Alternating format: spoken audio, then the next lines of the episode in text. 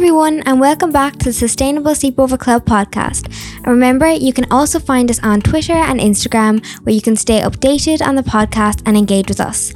Before we head into this episode, we want to put out a very clear trigger warning as this episode will likely mention sexual violence. We will, of course, try to be sensitive as we talk about this topic, but if this episode isn't for you, that's absolutely okay, and there are 24 other incredible episodes to listen back to. Now, I get to introduce our wonderful guest. So, Gina Martin is a campaigner, speaker, and writer who is an ambassador for UN Women UK and Beyond Equality. She has also created Gina's Ink Girls, which are beautiful prints that raise money for marginalised communities. She was upskirted in 2017 at the British Summer Festival summertime festival and after handing the guys the, and the picture into the police was told there was nothing to be done so she launched a two-year legal battle with the government and her lawyer ryan and changed the law in april 2019 she has also written Be the Change, which is a book with her advice on public speaking, changing the law, campaigning, and much more. It is accessibly written because anyone can create change. Her TED talk is entitled They Told Me to Change My Clothes. I Changed the Law Instead. Gina is a writer of the newsletter The Good Chat to create a space that is slower, more intentional than social media, and asks us to examine our beliefs, biases, feelings on social issues, and learn alongside her. She also does much more writing, interviews, speaking, and behind the scenes work. So, Gina, how are you today? I'm good today, thank you. I'm feeling positive. Thank you so much for having me. Of course, we're delighted to speak to you. Um, so I'll head straight into the first question. And as always, all our guests, please answer in as much detail as you can, but also as much as you're comfortable with. Um, so, can you tell us, first of all, what upskirting is for anyone who doesn't know and your experience of it in 2017 at the British Summertime Festival? Yeah, so upskirting is the act of someone operating either video or photo equipment up your clothing of a place you would otherwise have private because you chose to cover it with your clothing. So for me, that was up my skirt. And in 2017, I was at a family festival with my sister called British Summertime, which is in Hyde Park, middle of the day. Um, it's just a one day festival. And we went to see the Killers. And I hadn't been in England for a while. So I hadn't seen my sister for a long time, who's my best friend. So we were really looking forward to like a day together. And um, I was in a crowd of 60,000 people waiting for the band to come on stage. I think it was about seven o'clock. It was it was light, it was bright, it was like a lovely atmosphere. And there was a group of guys next to me, my sister, who were a bit older than me, and they were sort of making conversation with us and trying to like get our attention and making jokes and hitting on us. And I wasn't interested in that at all because I wanted to spend my day with my sister. Um, and I've been in a long-term relationship for many years as well. So I was like, leave me alone. Um, but I kind of was polite to them and I, I kind of had a laugh and then I turned away. And it just continued to go on and on. And eventually, because I wasn't giving this guy the attention that maybe he felt he deserved in that scenario, he uh, made a really rude sexual joke at me. And I responded and annoyed, you know, and I kind of put him in his place. And then a couple of minutes later, I felt one of them brush up against me and I heard them all laughing. And I knew they were laughing at me, you know, and you have that feeling where you're like, oh, someone's laughing about me. I can just tell, even though I can't see it. And one of the guys was standing with his back to me. And I looked around, you know, I he was kind of holding a phone, but it was obscured because of his back. So I kind of looked around the side of him and saw that he was looking at a picture on WhatsApp of someone's crotch. And I realized it was my crotch. And I realized that one of the guys had put his hands up my skirt and taken a photo of my crotch and sent it to all of the other guys. Um, so I grabbed the phone. I don't I don't really know why. I think just purely from a hum- being humiliated and wanting to get the phone out of his hands, I grabbed the phone and then I ran away. I ran off with the phone to the security through the crowd, and a couple of people helped me get away. He chased me, which was very scary, all the way there. And then I eventually got the was able to talk to the police, and they looked at the photo and they said, "Oh, it shows more than you'd want it to show." But um, there's not much we can do. You won't hear much from us. And they didn't, I don't think they even kicked the guys out. We just carried on with the festival. And I was obviously absolutely humiliated and so scared of these guys. And I just had to pretend like it was normal. And then I went home and I looked into the law and I found out that upskirting wasn't a sexual offence, but it had been in Scotland for 10 years. And that's kind of the first time that I personally learned about upskirting was when it happened to me. My God, and thank you so much for honestly, you know, sharing that with us. Um, yeah, because as you said, like there's so much emotion and with that. Um, so I suppose yeah, like our question was, how did you feel when you were told, like in that moment, that nothing could be done, or when you found out that it wasn't a sexual offence, and how did you go about then changing the law around that? You know what? If I'm being really honest about how I felt, I was obviously devastated and upset, but I was more devastated and upset by what had just happened to me than I was by the reaction from the police. And the reason I say that is because throughout my whole teenage years and my early 20s, I was 25 when this happened.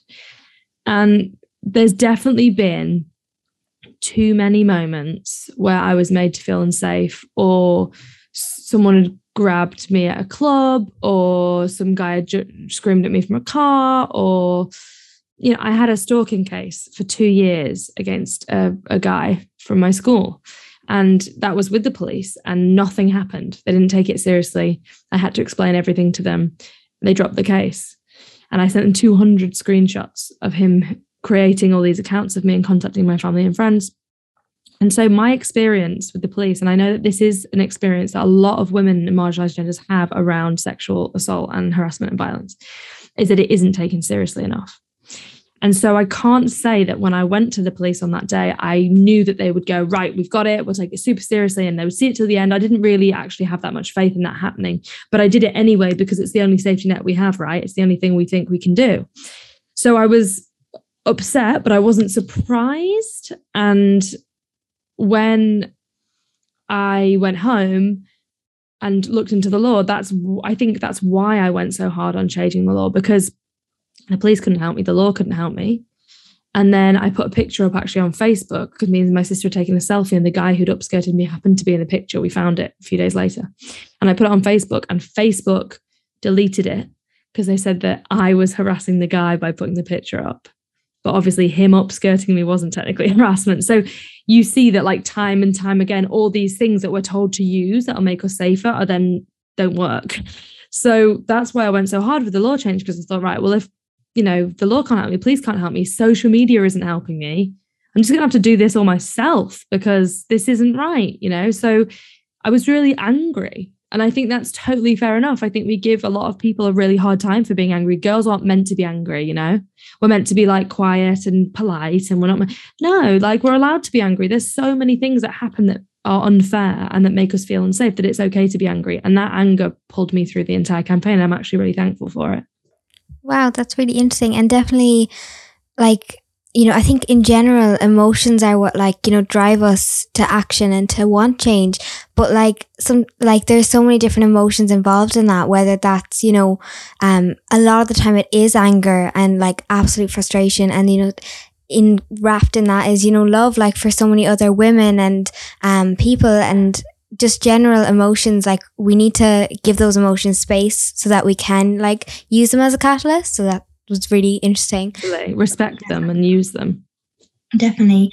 Um, and then so often kind of cases of rape or domestic violence um, are seen as kind of one off and things like violence generally in society and our idea of masculinity and all those things are kind of seen as separate.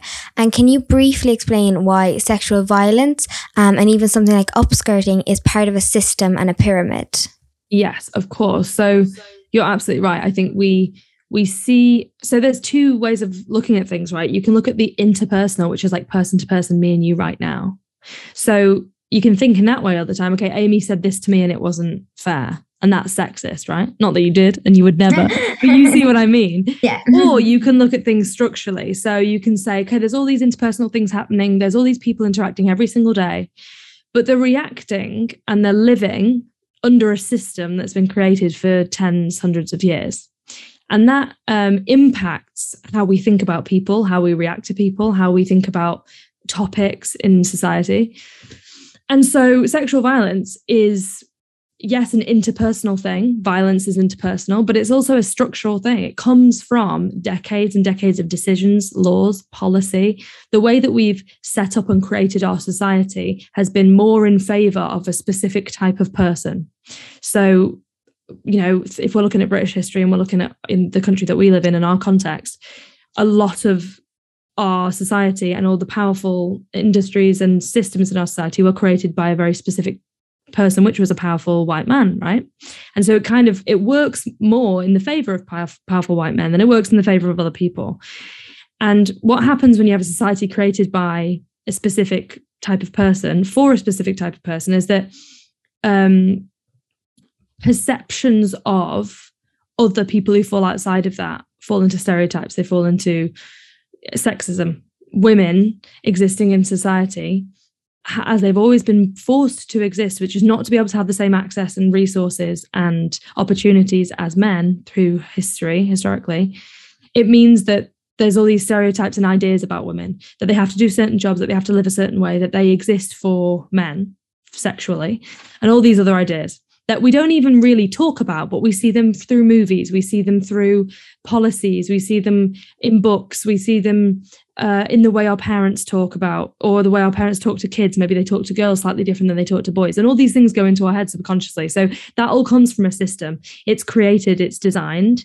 Um, and sexual violence is part of that system. So we talk about a thing called rape culture, which is a pyramid and a spectrum and a, a framework of behavior and attitudes.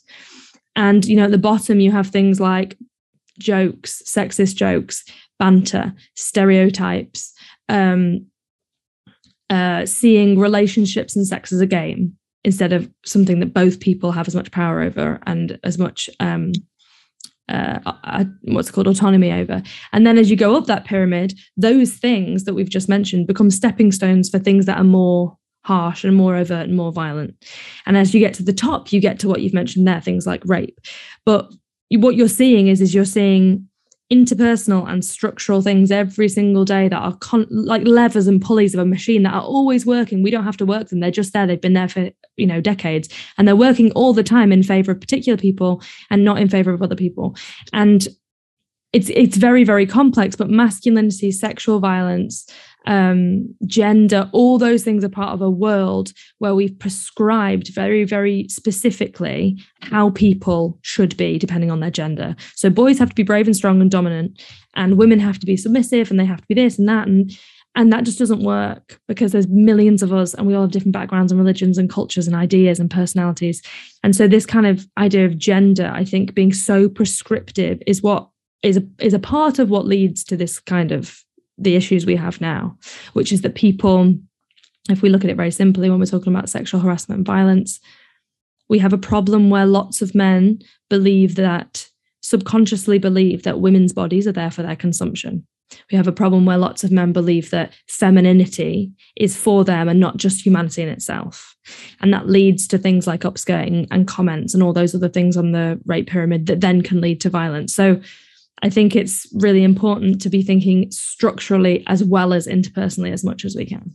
Yeah, because in any of these cases, and there are so many that you know come to mind, they're never one off. Like uh, in you know, it it can't be a coincidence with you know such a pool in your mind to pick from. Even in one person's one like one person's experience of life, there are so many moments that can't be a coincidence. You know what I mean? No, it's um, all connected. And we and we know that through like historical data, right? Like we know that most acts of violence, even if we're just talking in our context in our country, most acts of violence are overwhelming majority perpetrated by men. Now, why is that happening is a very big question to answer. But what we do know is that sexual violence is mostly perpetrated by men.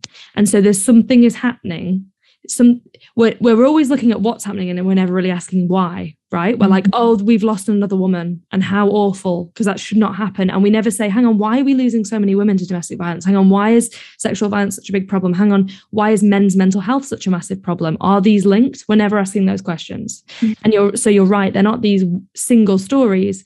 They're many many symptoms of a very of the same problem which is a very big structural problem we have and a very big cultural problem we have i think with gender Yeah, absolutely. And um, then since kind of changing the law and since a lot of your meeting work kind of then, um, you kind of moved away or talked about moving away from kind of inca- thinking of incarceration as a solution and a bit more about prevention. Um, and on another brilliant podcast that I would completely recommend, All the Small Things, um, you briefly spoke about exploring abolition. Um, can you tell us a bit about kind of your evolution, the evolution of your thinking and understanding of sexual violence and gender inequality?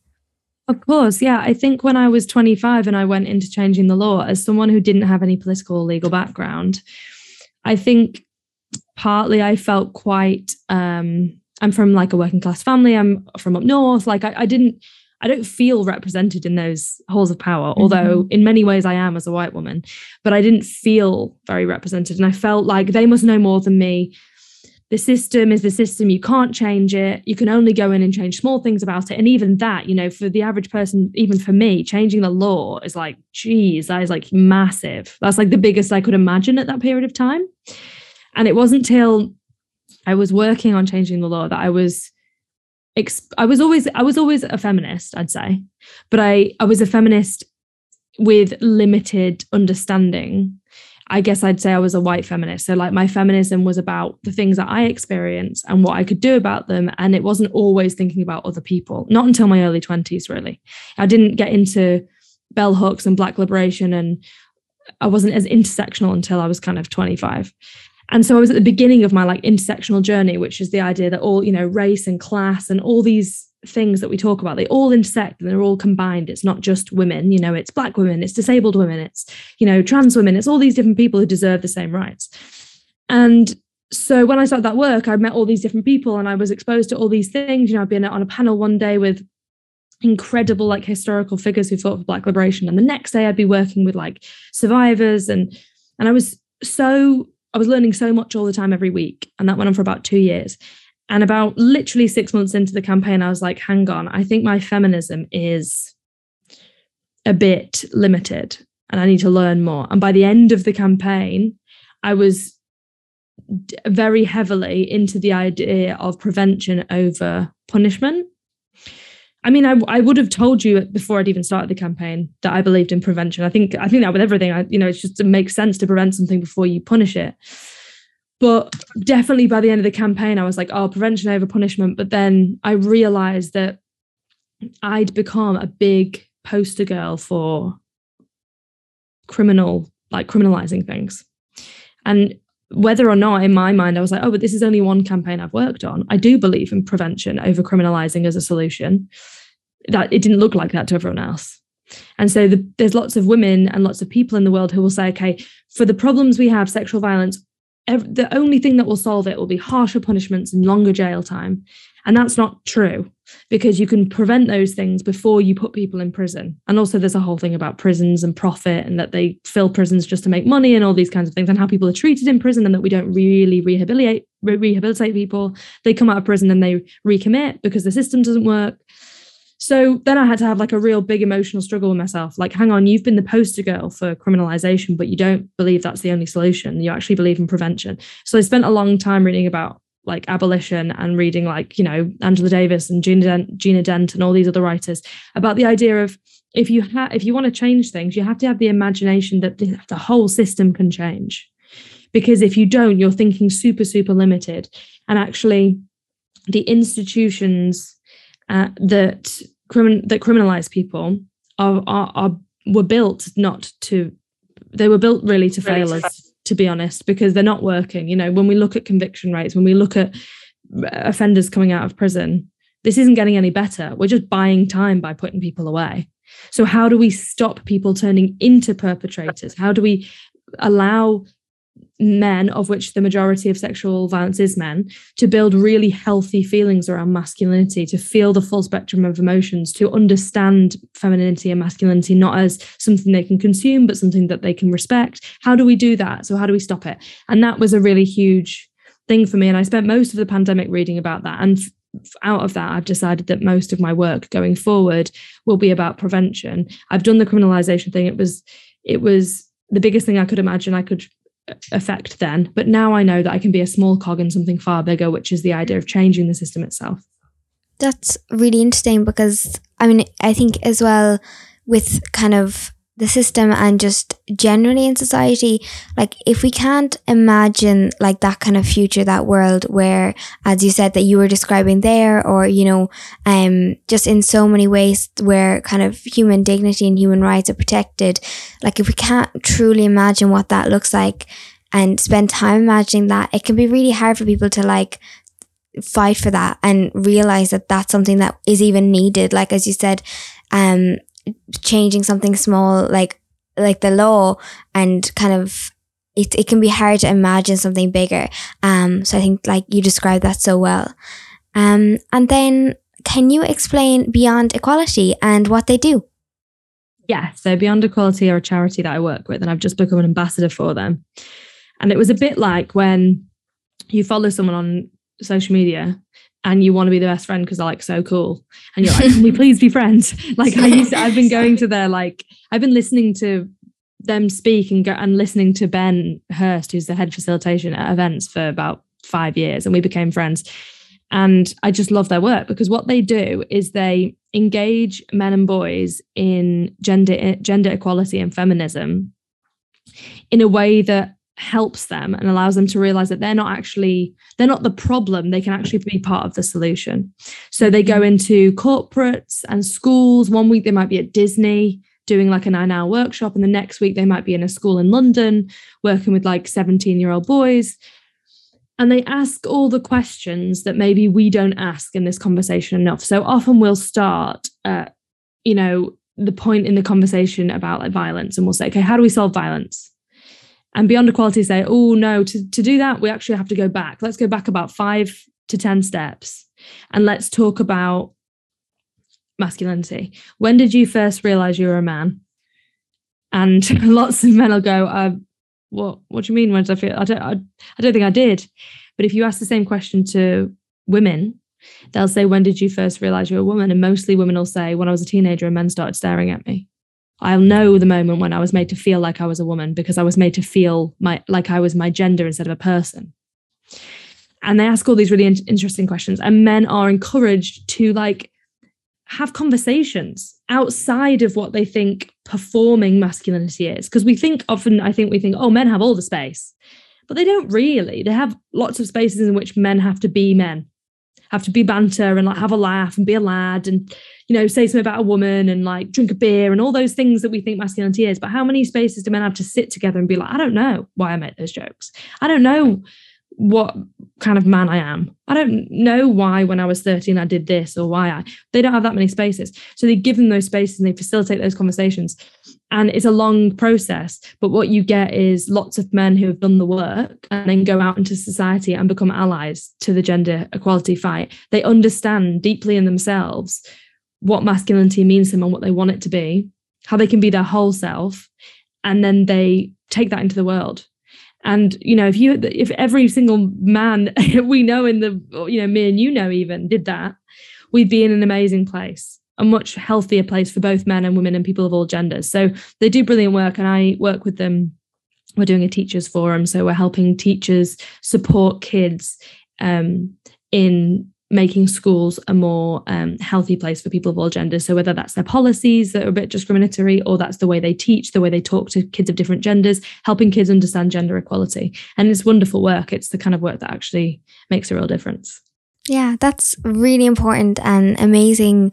I said amazing work. And I think what's really interesting and like something to be really cognizant of is that like there's no really black and white between like perpetrators and like this, you know, this issue and like completely innocent men. Like everyone can be part of the solution and you know, rather than always defending themselves and not being part of the problem, but really creating those safe spaces to kind of break down masculinity in the first place. Um, so yeah, I just think their work is amazing. So thank you so much for explaining it so well. Um, and then this is a big question, and you don't need to have the answer, like, but just kind of in your head, where where are your thoughts at?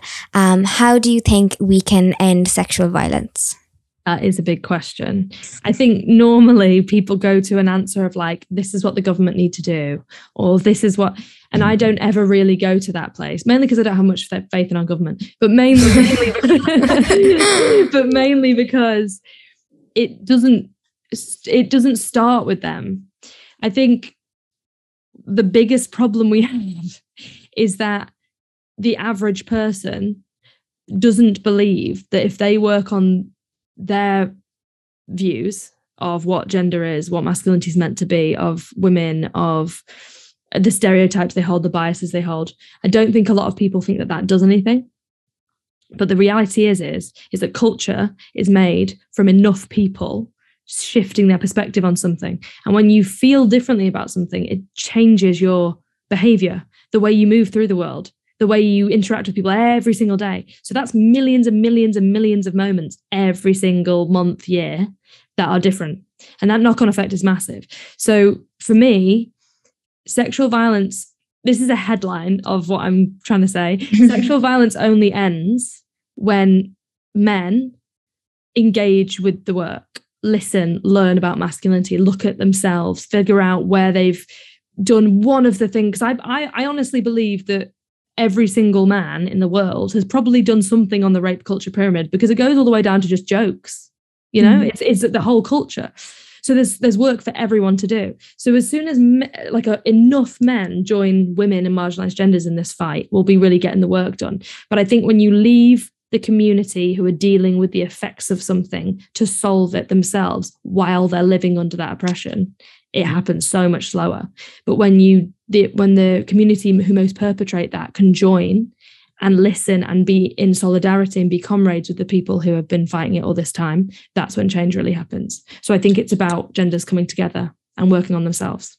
Yeah, absolutely. And even I said that one man who does that work is showing that to you know his friends um that you know that this is something that you know we're doing and is okay to do exactly um, it makes it, it makes it normalizes that healthy masculinity and that creates culture yeah. really quickly Absolutely. Um, so thanks so much. And finally, what advice would you give to young people listening who want to create change?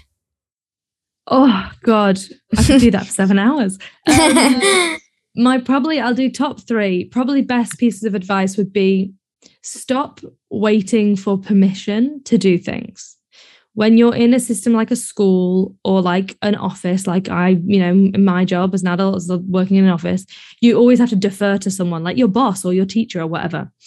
You don't have to do that for making the world a better place. Like no one can tell you you can't do it. There's no CV you have to hand in. There's no exam you have to do. Like you just feel something and you get creative and start talking about it. So don't wait for permission. Secondly, f- figure out the thing that you care about that comes from your story. Because I think we'd be in quite a bad position if everyone stood up and just picked things to work on that they have no experience of, right? They wouldn't be best placed to solve it. I was best placed to solve upskirting because it happened to me. I couldn't have stopped if I tried because I was so passionate because it was part of my life. And it, because it was part of my story, the solution we came up with works really well because it's from someone who experienced it. So find something from your story, don't wait for permission, and as soon as you found your thing or the thing you want to support on that's already happening, get together with lots of other people, talk about it all the time. Don't be embarrassed to talk about it all the time. Whatever you're passionate about, doesn't matter what it is. Who gives a crap if other people aren't passionate about it? Talk about it all the time. And if you do that, you'll can, you'll find you'll attract other people who care about it as well. And then there's power in numbers. The more of you that care about the thing, the more you can do together. So they're probably my like top three tips. Absolutely. That is brilliant. Thank you so much for talking to us. Um, I know everyone else now on Friday will have so much to say. So thank you. It's been a pleasure. Thanks for having me, Amy. Thank you.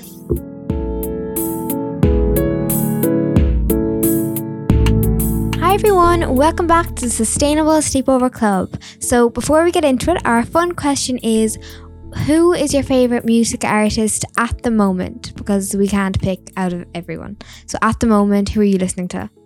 Who wants to go first? I like Cavetown. it's like the last three songs on my playlist, and I haven't listened to music for a while, so I'm just gonna go with Cavetown. I am gonna like fully just say it now. Major Taylor Swift stan. Um, Evermore is such a work of art. I heard Cowboy Like Me for the first time today, which I feel is criminal because it's like a year after it was released. Guys, it's such a good song. It's such a bop. Um, but otherwise, I always like a bit of Queen or ABBA, you know, icons. Ro, how about you? Sorry, I was gonna let Amy go. Um, You're too polite, bro. You speak when you get the chance in this podcast. You don't think at all. you don't speak at all. um, so I'm kind of torn between two. My heart on my actual Spotify is gonna say ASAP Rocky, um, because as he's he's his music isn't incredible. It's like pretty. It's just it's good. It's not like mind blowing, but his ad libs on every song make it so funny. I enjoy. They make me laugh. So that's why I like him. Also, him and Rihanna. Their news about their baby recently Mhm. made me get back into him. And the second person was Jaden Smith. Um, I've always loved him and Willow Smith, but I was playing Miles Morales Spider Man PS4 game, and his he had a song made for the ending, and I was like, "Is this Jaden Smith?" And then I went on Spotify, and it was. So it's well, I won't, i maybe not him because it's just that one song, but yeah. Very exciting. Um, yeah, I said I'd go with Adele. Just love, just singing to Adele. And we were on a bus recently because we're in TY. Um, so I can't even remember what the bus was. There's been so many buses this year. But like the minute Adele comes on, like the whole bus is absolutely roaring. Like it's they're such like kind of blasty outy songs. So yeah, Adele. I love the way you said that though, like as if being in TY is the only reason for being on a bus. Like, I was on a It bus just seems like TY. more. yeah, you know, TY buses. No one that, else can use buses. Stay away. Yeah, pretty much. Um. So yeah, great fun question. Um. And what did you guys think of the interview? There was kind of a lot that Gina said and was very insightful. Was there anything that like stood out to you particularly? Yeah, I mean, can I just say wow, first of all? I mean, she's such an incredible speaker and so interesting to listen to. Um, I think I think it was a really interesting bringing up the conversation, just I suppose about gender and um, performative um, kind of masculinity, and you know, I suppose the conversation that kind of needs to be had about like, you know, what can be toxic masculinity and about, yeah, I suppose around that whole area. I thought that was really interesting. Um, Yeah. Yeah, because I think really, like at its core, it's kind of a conversation around like what we think gender is, not like a kind of a battle between both genders. And as we know, there's so many people who fall out of like the gender binary we have created. But it's kind of like with women, the fact that we have defined women as submissive and kind of defined by the fact that um they can reproduce and that like a man owns that and like in our concept in society of what a man is, masculinity and being a man isn't actually the problem. You know, no individual man really is. The problem is what we assign as our definition of masculine masculine, um, which to be frank is dominant, tough, strong, etc., which is going to be problematic. And the term like man up kind of says it all, doesn't it? Mm, like I think what Gina was sort of saying about, um, and I can't quite remember the name of the group that she worked with. Apologies. Oh, beyond equality. Beyond Equality. There we go. uh, about how they went to schools and kind of talked to, and talked to boys, kind of, and brought them to understanding that you are not the problem, but you can be part of the solution. And I thought that was just such a good way of pushing it because I think, especially, and there's been a lot of conversation recently about violence against women, and about sexual assault and sexual harassment. And I think a lot of times, sometimes people defensively kind of go, oh, not all men, you know, um, because they feel as if they're being attacked. And I think it really raised that conversation of like, yes, fair point, not all men, absolutely. But all men and all people can be a part of the solution, you know, whereas that's if that's calling out a friend for making a sexist joke or for making a comment, you know, or um, or if it's safe to do so in a situation, you know, standing up for someone who's being made feel uncomfortable in public, you know, that everyone can be a part of that solution. I think that's such an important message to get out there. And I think if you start from a place of talking about like, how, you know, how do you show your emotions? When did you know you were a man? That kind of thing. you're not ever you're, you're not you're not saying you know sexual violence immediately or any of these words that people can kind of as you said get defensive about so you're kind of opening up people by kind of starting with something like starting in a way that they don't think they they don't think the conversation is about sexual violence which they kind of almost almost already have the rhetoric for. Um you're starting from a place of like really at the root and that people don't understand is part of that same conversation. And you said it's really just focusing on how no you individually may not be you know a rapist. And i think that's a very like it's very like definitive box to put people in as well um to say that like there's rapists and then everything else is fine because obviously that can't possibly th- be the case when there are so many cases of sexual violence do you know what i mean? Um and with incarceration it just clearly is not the case. And i think coming from a place of like no everyone everyone is kind of part of the problem but everyone can also be part of the solution like including you know because we all have this idea of gender in our head and we can all work on breaking that down. And that's actually really empowering i think. Yeah, you know, and I think it's a case of, I suppose, making men and I think sort of young men and teenage boys and stuff feel, I suppose, again, feel secure within their gender identity as well. Do you know what I mean? You know, and I think that raises a conversation about how we perceive masculinity and what it is to be masculine, you know. And I suppose you could say there's another kind of separate conversation there um, surrounding sexuality, because I mean, even even when you take it down to sort of a very young age, but like I mean, nowadays it might be seen as a bit more acceptable, so to push it, for like a girl to be, you know, playing with diggers or to, um, you know, be wearing like, you know, I don't know, a dinosaur t-shirt or something. But often I think people nearly kind of look at it a little bit differently if it was a boy going around in a tutu or playing with princesses, you know, it's sort of there is there's this preconceived notion um, that people have about that and i think that's a conversation we need to have about as well Yeah. you know why is it not seen as okay for men to be feminine Yeah, and I think like we need to look at this as well. Like when we say that like like patriarchy, you know, it has been built by men for men, that doesn't necessarily mean that it benefits men. Like in the sense that, you know, cis white, able bodied men um, and often those already with kind of wealth and privilege, it can benefit. But when you have this idea of masculinity, it doesn't really benefit people because obviously we know how it impacts women. But we also need to look at how it impacts men because if you look at men's mental health and suicide rates and as you said just freedom of expression and it's so conformative and kind of like group culture like lad culture within boys and stuff like that um and as you said not being able to open up about their emotions we like it's this these gender binaries really aren't serving anyone. And you know that's why we do need to include everyone in the conversation. Um and i think like you're completely right in saying that um we need to look at just sexuality and gender. Um and yeah i just think it's important to look at how it's it's just really not serving anyone you know?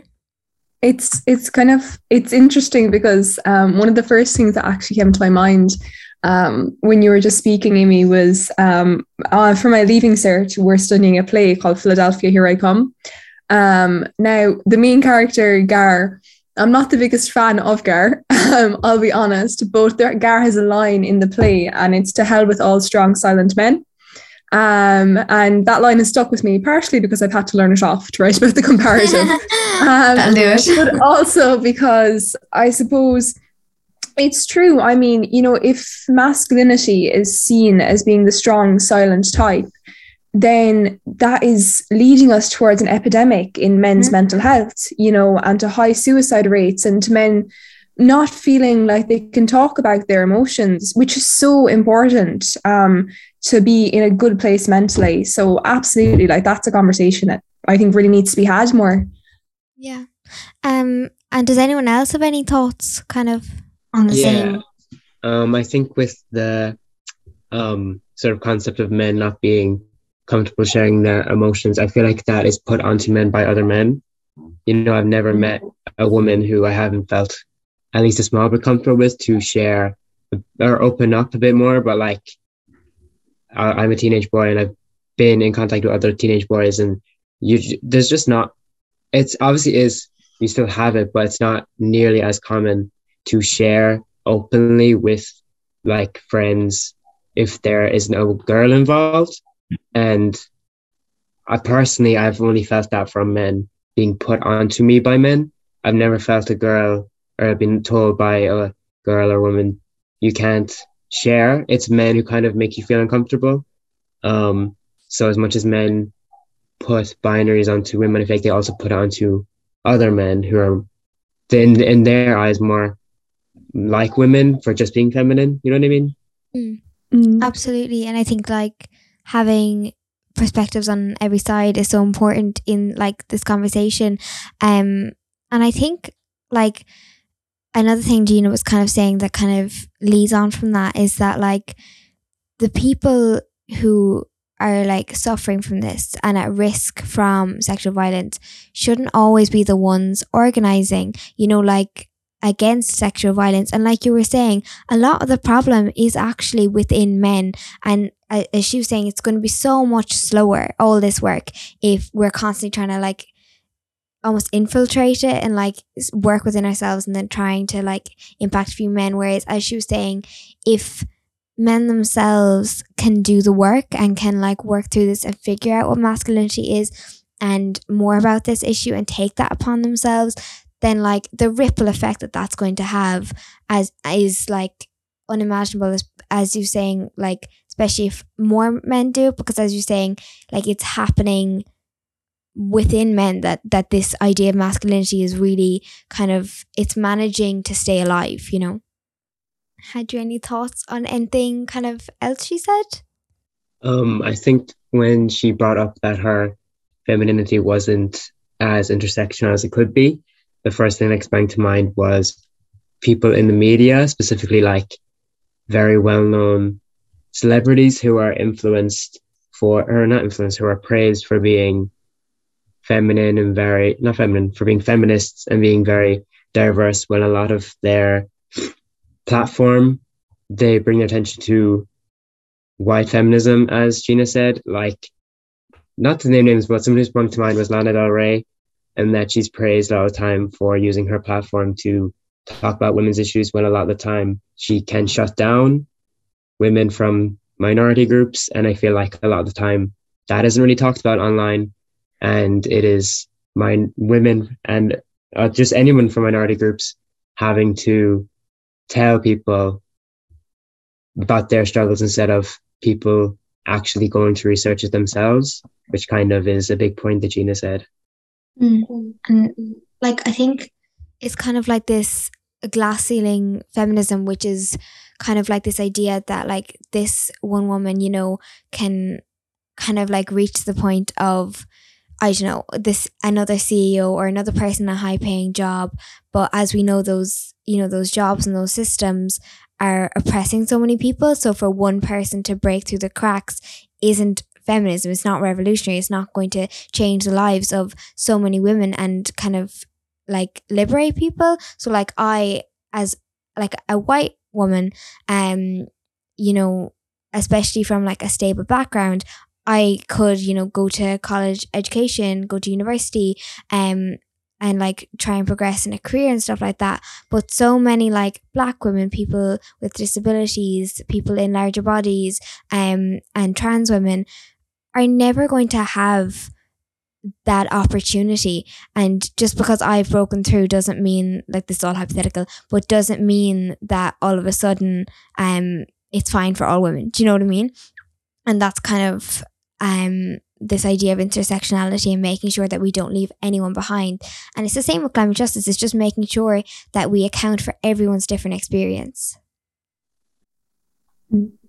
Yeah, no, absolutely. I mean, this is a little bit off the topic, but um, it's on um, what Gina was saying basically, and I suppose it's something that kind of um, stood out to me. And it's just, I suppose, the way she was talking about um, how incredible it was to her to have been able to change the law Do you know what I mean? You know, and I suppose um, I suppose her story is it's very empowering in the way that it shows that you can make a difference, you know, when you set your mind to it. And I suppose I did a little bit, um, a very brief bit of reading on Gina, but like, I mean, how much she persevered despite the fact, I mean, if you look at like her Wikipedia page, it says she received like hundreds of rape threats. Do you know what I mean? For the work she was doing, you know, for campaigning to make upskirting illegal, that that that would happen to her. Do you know what I mean?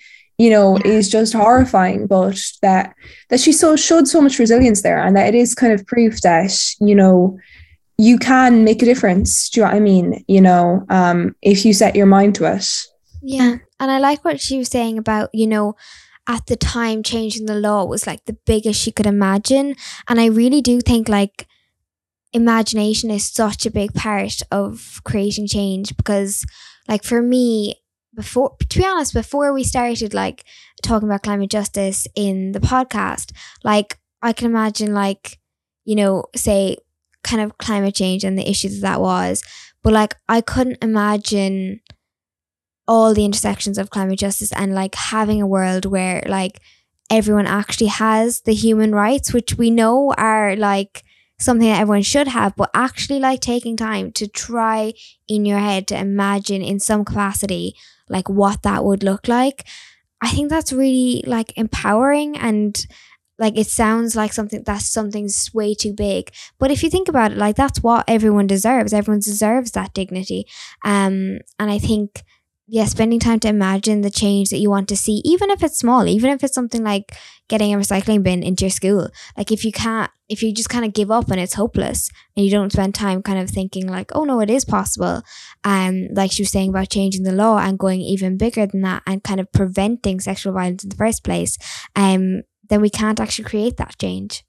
Yeah, absolutely. I mean, I think it kind of ties into something else that Gina was saying about being a smaller cog in a bigger movement, mm-hmm. you know, and that's absolutely true. I mean, we're, we're not all going to be the face of a movement, you know, but we can all we can all work in our own communities and within our own lives to make a world that we want to see. You know, like Amy said, if that means getting a recycling bin into your school, you know, um, that's that's creating that's creating a change you know and um i know there's absolutely a quote about like Manny oh, i can't remember it guys it's completely true like the point is like none of us can single-handedly change the world like that is a fact we have to absolutely live with.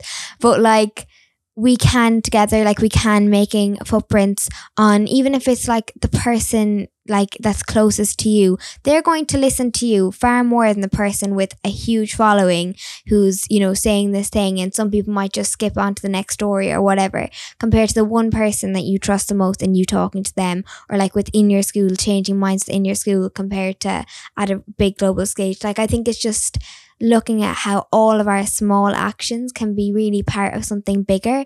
And that can look different for different people as well. Like your skills are different um and even the fact that Gina is using art and writing and speaking and so many different things to create change. She didn't just stop when she changed the law. Um I think it's also really inspiring because you can do something you enjoy as well. I've actually just remembered my phrase and it's and it's ní náart go cuairla chéile guys ní náart go cuairla chéile um, I have nothing else to offer but ní náart go cuairla chéile Ayushi, what did you think? One of my favorite parts that Gina said was um, don't wait for permission. And I don't know, I think it just resonated. Like people who are in power are kind of okay with the status quo. And like when we want something, they're not going to be like, oh yeah, I just have it don't wait for permission. Like just go for it. Make the change you want. I don't know. I'm not really going anywhere at this point, but yeah. I've loved Absolutely. it. And I think even the fact that like there's other people who probably want the same change, like even with the podcast, you know, there are probably like-minded people who you can do it with as well. It doesn't have to be as daunting as, you know, going out all on your own and stuff like that. Um you kind of come up with ideas and like learn as you go and things like that as well. Yeah, it's kind of like when you're it's a much less example actually now that I'm saying it. when you're like in class and like you have a really big question, but you don't want to ask it, then someone else does, and you're like, oh, okay. Like just kind of relating that to actual big real world things, like mm-hmm. one person pushing ahead and being the ringleader will bring a lot more people with you, you know what I mean? Yeah, absolutely. Um, and I thought like this kind of again a bit more separate, but I thought what she was saying about like kind of the like the pyramid um and kind of looking at rape culture in terms of compared to say individual cases which we've seen a lot of recently um but kind of linking all of those things together um and I think thinking about sexual violence as a pyramid with like interpersonal situations that we see every day on different tiers, even if it is just, you know, talking to like your brother, your dad, or whatever, that this big issue, rather than this big issue like we cannot tackle, is really helpful because so many people think we cannot end, we cannot actually combat sexual violence. And that's a lie. This issue is a product of our society and it isn't innate. Um, and we have to believe that, to be honest, as women. Um, and we are a society though, which is like really helpful because we as individuals are part of society, we make up society and we can work every day to end it. We can also like join up and fight it together. And the way we do that is also much simpler than we think. Like it's talking to others with empathy and really trying to change minds and hearts. And like, again, as always, it's listening, active listening. We love it. Had you any thoughts on kind of um like do you ever see that happening where people kind of take news headlines and just kind of go with it? Like it's all separate and stuff like that? Um yeah because I, I just thought the pyramid she explained that so well. Yeah no absolutely. I mean i suppose i think yeah, I suppose it's similar. I suppose the last week we were speaking about um we were speaking about racism and anti-Semitism and how that was a pyramid as well during World yeah. War II, you know, and I think it's a similar idea. Do you know I mean?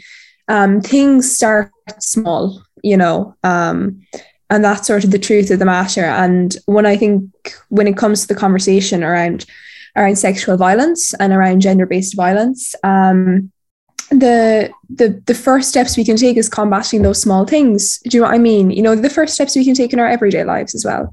You know, um, and like I said before, and like Amy said, you know, about having if you were in a position to do to do so, having conversations with those around you, um, and um, telling someone if something that they said or a joke that they made isn't acceptable you know mm-hmm. that they're small steps. They're small steps towards combating a greater issue that we can all take in our lives you know?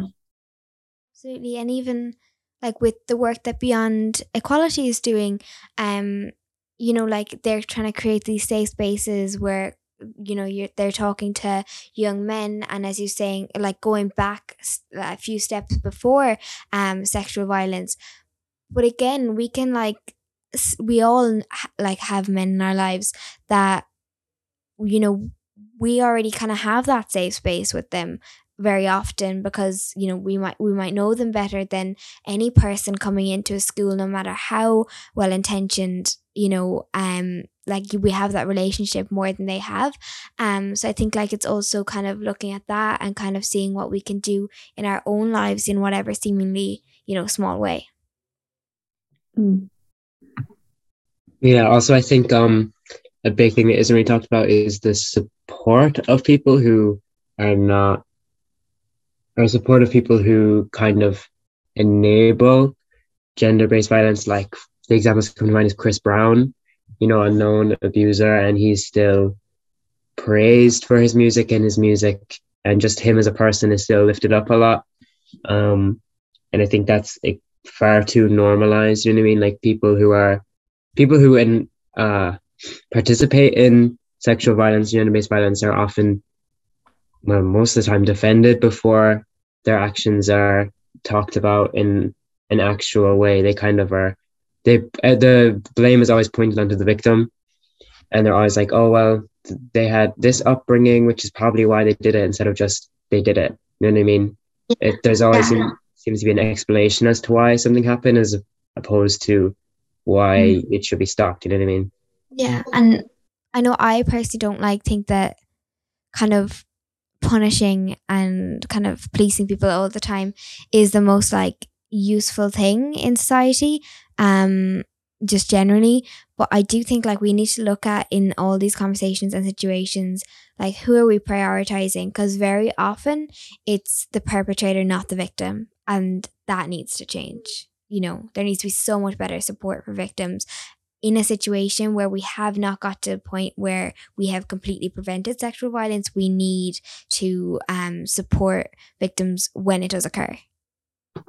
Yeah, absolutely. I mean, I think, like Amy was saying, you know, obviously prevention is better than the cure, you know, yeah. um, but also, yeah, I suppose support, and I suppose often people really have to fight to be believed, um, or they might feel like they won't be believed, you know, and they're scared to come forward. And just to bring it up a little bit around that, because I suppose obviously Gina's conversation is around um, sexual harassment uh, predominantly against women. Um, but I suppose just a little bit on the flip side, simply because it probably isn't talked about as much. Um, and because men are probably more likely to underreport, is I suppose an issue of sexual violence against men, you know, um, which I suppose I feel like is a conversation that needs to be brought in there, whereas it's perpetrated by women or it's perpetrated by other men.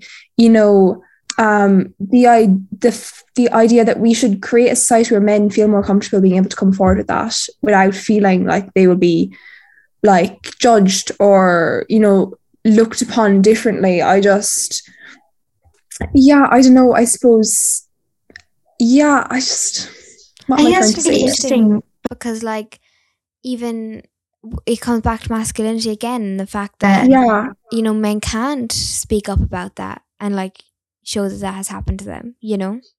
Yeah, I suppose like I suppose what I'm trying to say is I suppose like what kind of view do we have of masculinity if you're seen as less of a man for talking about something that's happened to you, you know, um a case where you've been abused or assaulted or raped, you know, like what kind of a perception of masculinity do they have that men would be afraid to do that, you know? I just absolutely, and I think like another point to bring in is that in the media, a lot of the cases um, that we will see of sexual violence um, will be of more so white women because this does happen a lot to um, you know people more marginalized but the media mightn't pick up about it or care about it as much.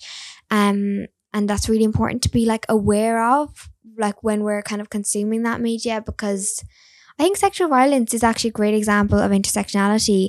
And like Ro actually brought this up before but it's it's such a good example because like who is most impacted um and he's saying men are impacted but women are most impacted by sexual violence um but again a black woman is more at risk, but then a black trans woman is far more at risk again, and a black trans disabled woman is more at risk again. And like there's many much more to add to that. Um, and this not to invalidate like anyone's pain, including the first woman's, but like these systems of oppression impact others more than like some more than others, and we need to be like cognizant of both our privilege and how we kind of are discriminated against ourselves. Um, so I think it's just aware being aware, like you said, of all the different people who are impacted, that it's not just the cases that we see on the headlines, that it is sometimes men, that it is people more marginalized and things like that. Yeah. Yeah, absolutely. It's making the conversation about everyone, you know, mm, like Yeah, I don't think any conversation is really um 100% fulfilled if everybody is not talking about it, you know what I mean? Mm, completely. And I think it was like I think Gina did an amazing job of taking this very kind of quite a painful subject for so many people um on different sides of it and making it like a really hopeful interview um and really focusing on how we can all be part of the solution and we we can all create change um and I think that's something to really focus on and that she really focused on um so yeah yeah, absolutely. Do you know I mean? You know, um, and I suppose, yeah, I suppose again, I'd like to highlight how brave it was. Do you know I mean? Like, kudos to her. You know, um, because unfortunately, you know, things like this happen every day to women, do you know what I mean? And people feel, I suppose, people feel afraid to speak up, you know. Um, and I suppose just, you know, like Gina, how brave she was to go out and to make the decision that this was a change she wanted to make and to continue speaking about it. Do you know what I mean? You know, obviously not everyone who things like this happens to is in a position to, you know, um, but shout out to her for that. Um, Absolutely. Um, and I think we've kind of started them. So, does anyone have any kind of final messages? Anything they want to say? Stay hydrated. I usually am waiting for it. Wouldn't be a podcast without I usually saying. Yeah, exactly. um, yeah, I would say just, I suppose, believe and kind of have hope that we can live in a world without sexual violence or that we can work towards that world. Um, and just, yeah, keep believing that we can be part of the solution. And don't Yeah. wait for permission. yes. be loud. um, and be disagreeable if you need to be disagreeable, if you see something wrong. Um, and I'm going to throw in again the old Irish knuckle that I had earlier on because I think it's a good one, and it is Ninarca Corligilla, guys, um, which means there's no strength without unity. Um, you know, and I feel that highlights that often maybe we are a small cog in the wider part of things, but everyone can make a difference. Um, Um, so, Gabby, whenever you're ready, if that's everyone's final messages. Perfect. Coolio. I got an extra like two phrases in of Gaeilge. today, Yeah. I'm very happy with myself, lads. oh no, wow. You're a mugget, bro. Mila. From now on, I'll just like whip an Irish book off the shelf and just like read a page of it at You the end should. of every podcast just to get in that extra bit. Completely Um, irrelevant to the podcast, yeah. I'll just be talking about like, you know, typhoid or something. Um, yeah. during the But that's podcast. Gaeilge. Oscuelga, Oscuelga. Um, Arinos, gach dina, lena céla, a hin, a do, a trí. Slán.